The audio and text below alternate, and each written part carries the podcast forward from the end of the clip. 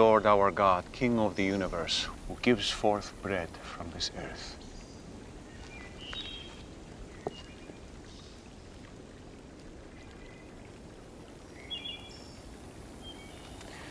And I pray that if there are ever two children who come visit my home here, that you will give them the courage Stay. to say shalom, Stay. so that they will know they do not have to remain in hiding. He's a good man. Stay. Amen.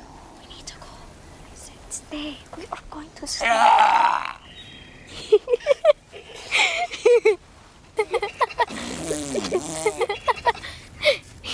What's that sound I hear? Sheep don't sound like that.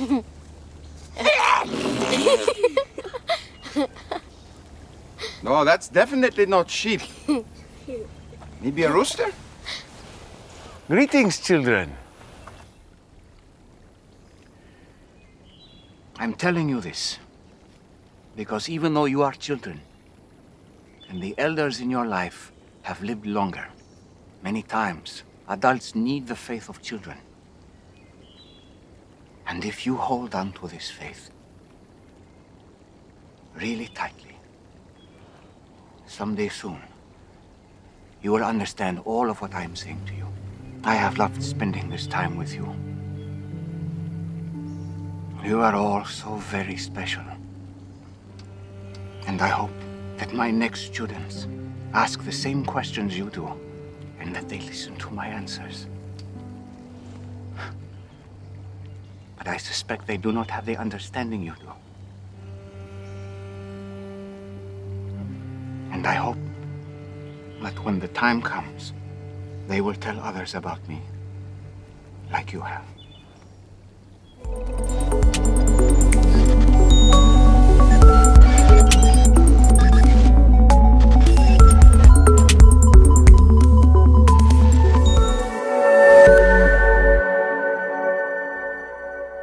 Can totally picture Jesus fake farting to make children laugh. Uh, this was a clip from The Chosen, and The Chosen is a series based on the life of Jesus. And it is one of the few Christian productions that is actually also really well done. And throughout this Jesus in 3D sermon series, we're going to be using some clips from The Chosen to help us see Jesus in three dimension, right? To, to bring him the stories of the Gospels from pages in Scripture to real life. And to help us do this beyond just Sunday mornings, we put season one of The Chosen on the Prodigal Church app. And we encourage you for deeper study and for your own personal spiritual journey to perhaps watch these episodes on the life of Jesus and to see if they spark something in you that moves you to follow Jesus more closely. Uh, you can also find the Chosen series online on other media outlets, but we made it available on our app uh, if you'd like to watch it there disclaimer uh, this is not a sermon series about the, the chosen the tv show. Um, but we are utilizing parts of the show to help bring the stories in 3d in real life. The show is not the bible it's not the gospels. We don't necessarily endorse every aspect of the show but i was inspired to live and love like jesus um, in a greater way because of watching it. Perhaps you will as well and so now Jesus loves the little children. All the children of the world, red and yellow, black and white, they are precious in his sight. Jesus loves the little children of the world. Did anybody else sing that in Sunday school growing up? Jesus does love the little children. We see this throughout the Gospels, but in particular, Matthew chapter 19, verse 13, it says this Then people brought little children to Jesus for him to place his hands on them and pray for them.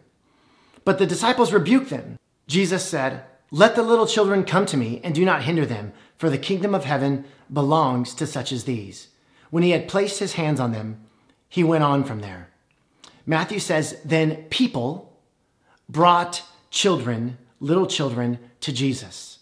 And I want to zoom in on the word people here because I believe that Matthew used it intentionally. See, in the first century, uh, this text was written in Greek. And the Greeks did have a word for parents. Okay, the word was gonius. Um, Matthew does not use that word to describe these people. Why?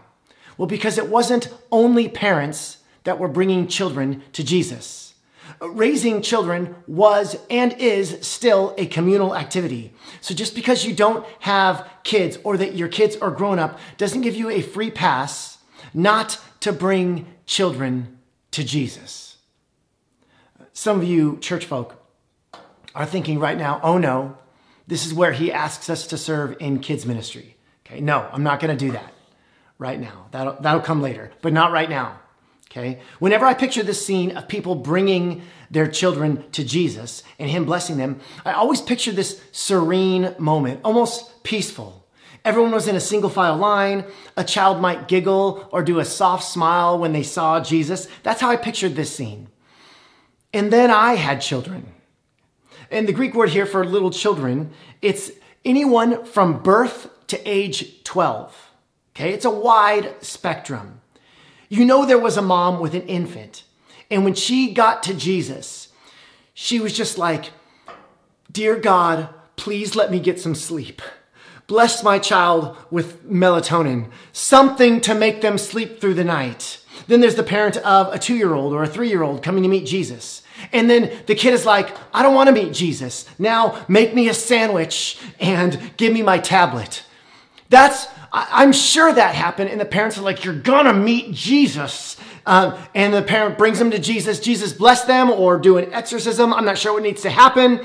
And the parent of the preteen is like, Oh, you ain't seen nothing yet. Their kid's like, Whatever. Yeah, I don't care. I don't really care about anything ever.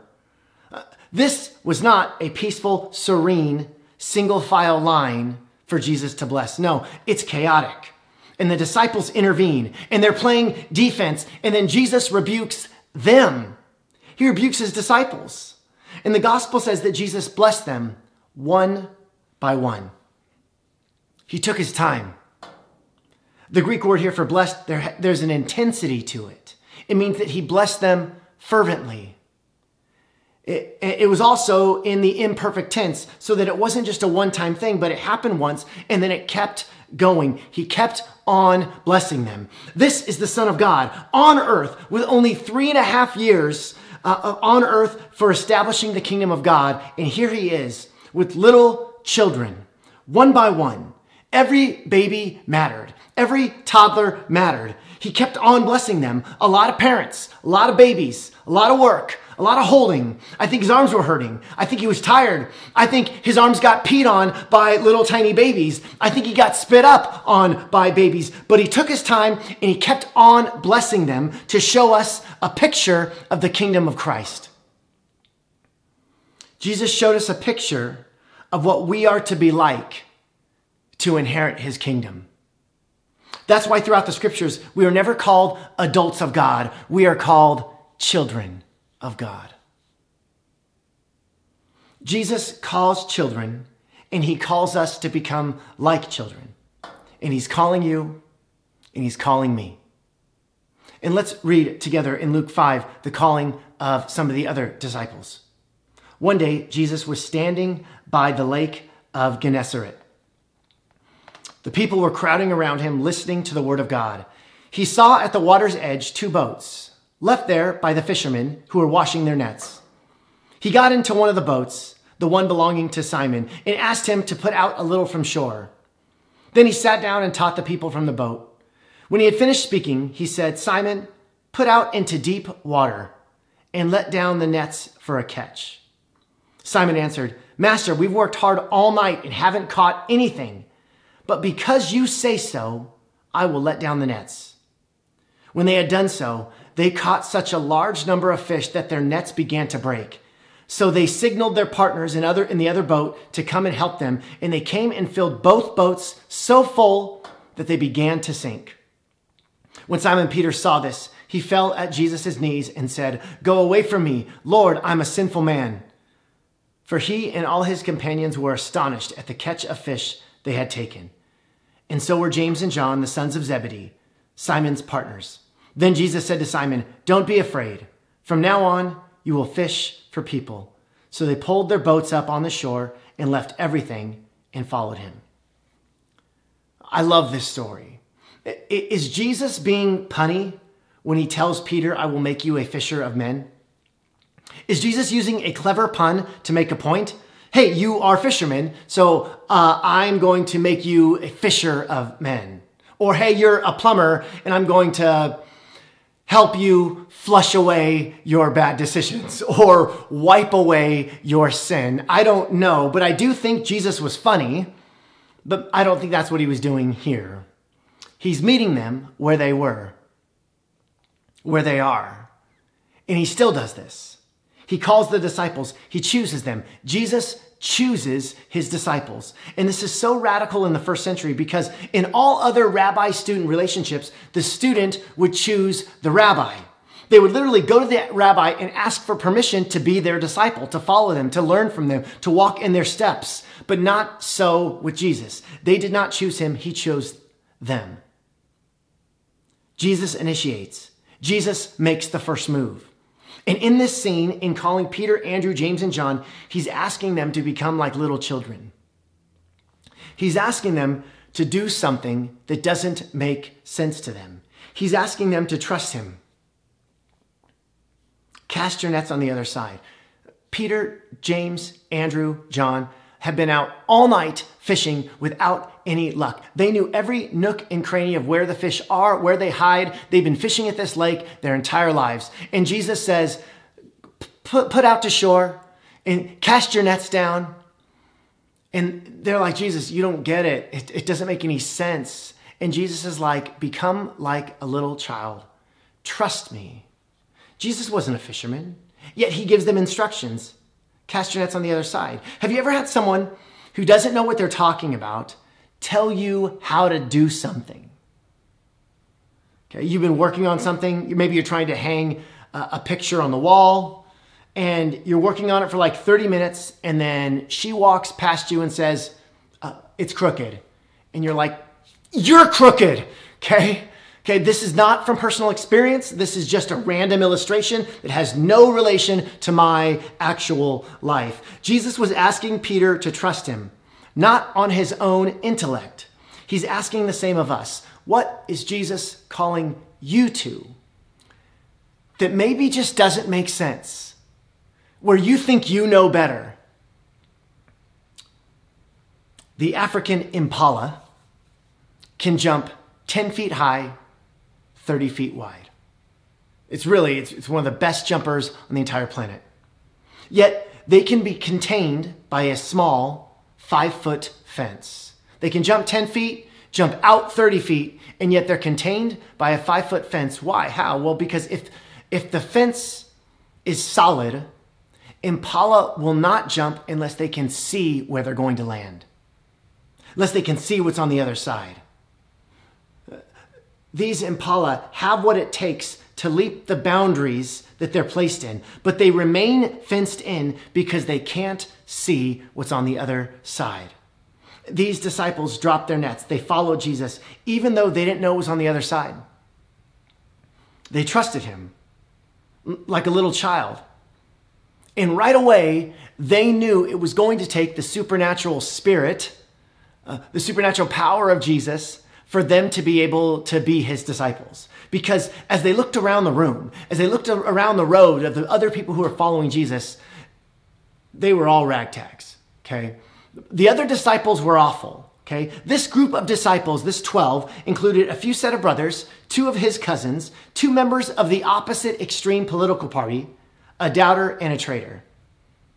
It was almost as if Jesus was modeling that a community of diverse people can find their center in Him. That they don't have to, to agree on all things politics or policy or life in general or career or style or affiliation. But Jesus was enough of a common denominator. When Jesus was picking the 12 disciples, I'm confident it didn't all happen at once. And I'm confident that it must have felt like an elementary kickball game at recess.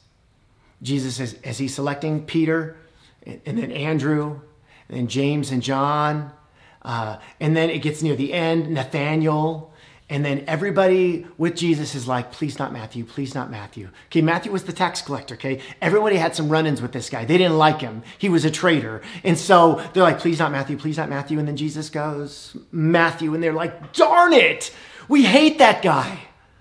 There's another story in the Gospels where James and John's mom uh, try to talk to Jesus, get the inside scoop, and try and get her boys a better seat at the table, to get them in a better position within the circle of disciples. And there's no way that the other disciples didn't give them a hard time about that.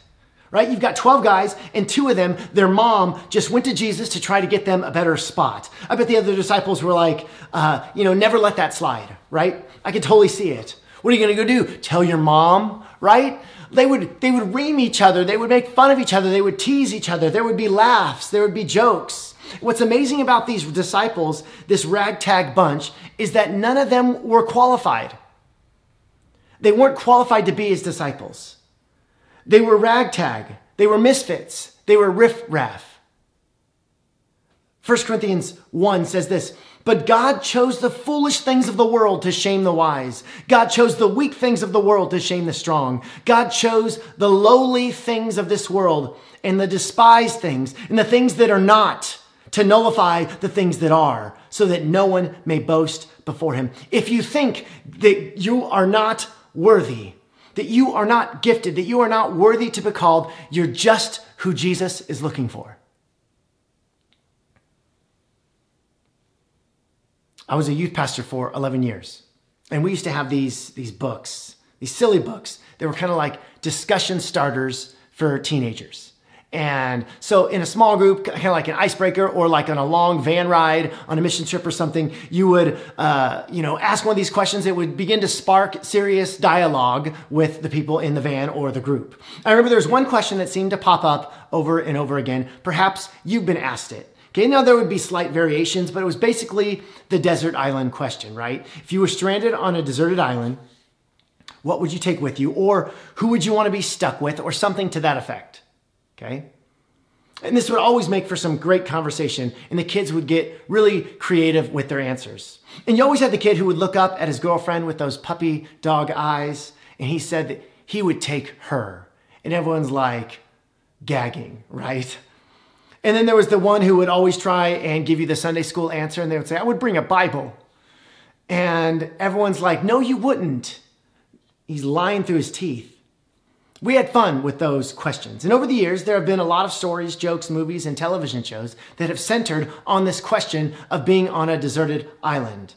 Uh, there's something to this deserted island metaphor. Two of the greatest TV shows of all time took place on a deserted island. Can you name them?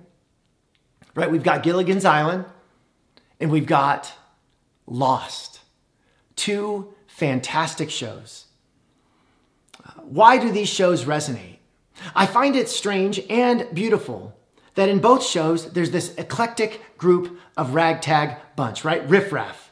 Very different from one another. And yet it is only when they choose to put aside their differences and work together using their own gifts to benefit the whole that they achieve what they need to achieve, to leave the island, to thrive. This is the story of the disciples. A ragtag bunch of Hebrews following Jesus together with all of these radical differences, and they're super unqualified, and yet they have Jesus. And when they work together, they achieve all things. This is the story of the church, a ragtag bunch of us following Jesus together. And this is the story of Prodigal Church. We'll only thrive and be what we're called to be, to be who we're called to be, if we work together.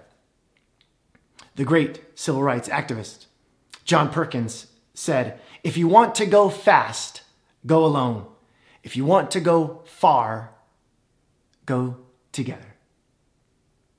Today marks two years of the COVID 19 pandemic.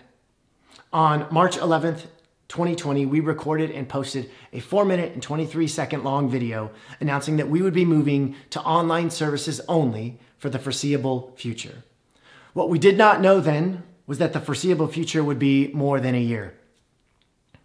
Uh, these past couple years have been very hard. Hard on our nation, hard on our businesses, hard on our communities, hard on our families, hard on us. How has Prodigal Church fared these past two years? Uh, this is a question I've often been asked these last couple of years. Our online ministry has grown immensely these past two years, as maybe you can imagine. Hundreds uh, are engaging with us all over the world. And we had a consistent audience from Russia. Uh, they can't right now access our podcast because of the sanctions that are happening because of the war in Ukraine. But citizens in Russia listening to Prodigal Church.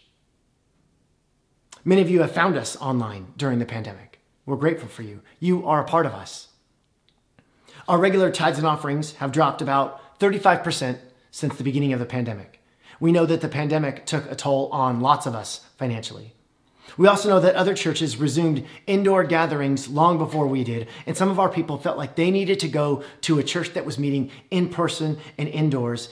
And since the start of the pandemic, in person church attendance has dropped 45% nationwide. We've certainly experienced some of that. When we first returned to in person services, everybody wanted everything to open up again. But most people weren't ready to serve. And so for our staff, it was like, okay, well, this is just a season. But the vision God has given us at Prodigal is big, and we need you. You who are watching online, you are a part of Prodigal Church and we need you. Maybe you don't live in the Central Valley and you can't make a Sunday morning service. We may never see you face to face, but we need you. We're all ragtags. You are our Gilligan, okay? We're all riffraff, but if we work together, we can leave this island, okay? I'm taking the metaphor a little too far. But we need you. I'm convinced that this is not only what's best for the church, your involvement, your giving, your prayers. I, am convinced it's best for you. Serving benefits you. This is a picture of the Roman aqueduct at Segovia. It was built in 109 AD, just 60 something years past the time of Jesus. For 1800 years, it carried cool water from the mountains to the hot and thirsty city. Nearly 60 generations of men drank from its flow. Then came another generation, a recent one, who said, This aqueduct is so great, it's so great a marvel that it ought to be preserved for our children as a museum piece. We shall relieve it of its centuries long labor. And they did. They laid modern iron pipes. They gave the ancient bricks and mortar a reverent rest. And the aqueduct began to fall apart. The sun beating on the dry mortar caused it to crumble. The bricks and stones sagged and threatened to fall. What ages of service could not destroy, idleness disintegrated. We, as disciples of Jesus, are to be filled up, to be poured out. If there is no outlet and we are just getting poured into, we will become stagnant. And so, it, those of you who are watching online who don't live close to Prodigal Church, but you are a part of Prodigal Church, find a place to serve. Maybe it's a homeless shelter. Maybe it uh, is uh, your local school. Uh, I don't know what it is, but find a place to serve because we are filled up so that we can pour out. And you're like, I don't have time for this. It doesn't make sense for me. Perhaps Jesus is calling you to that childlike faith where you trust Him. He's calling you to something that you don't understand. Now, our team and volunteers here at Prodigal Church do an amazing job of setting up. As many of you know, we meet in a high school theater, and so each Sunday morning, our team transforms the theater into this amazing sanctuary. Uh, sanctuary not only for adults to worship and to learn from Jesus, but also for kids an awful lot goes into pulling this off on Sunday mornings. Uh, for many of us, it's hard to imagine how everything looks during the week. And because of that, we made a video to show how every Sunday this high school is transformed into a worship center that we call Prodigal Church. Check this out.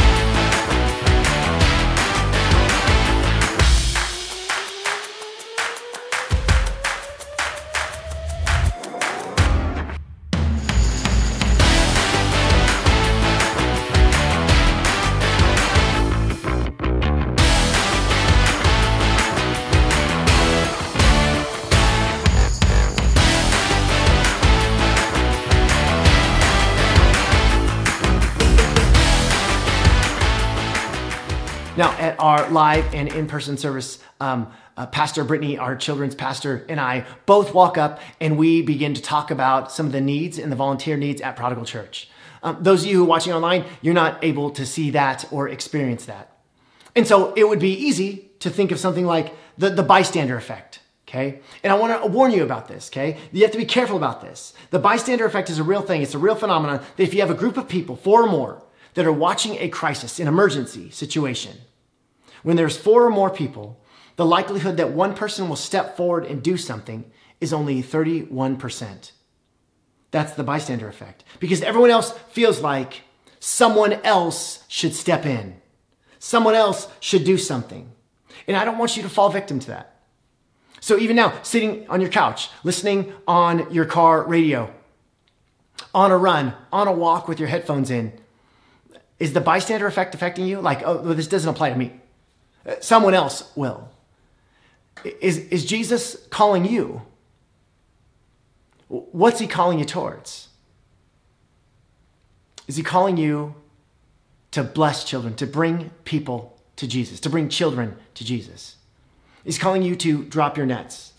You've been focusing too much on your business, focusing, focusing on too much on you.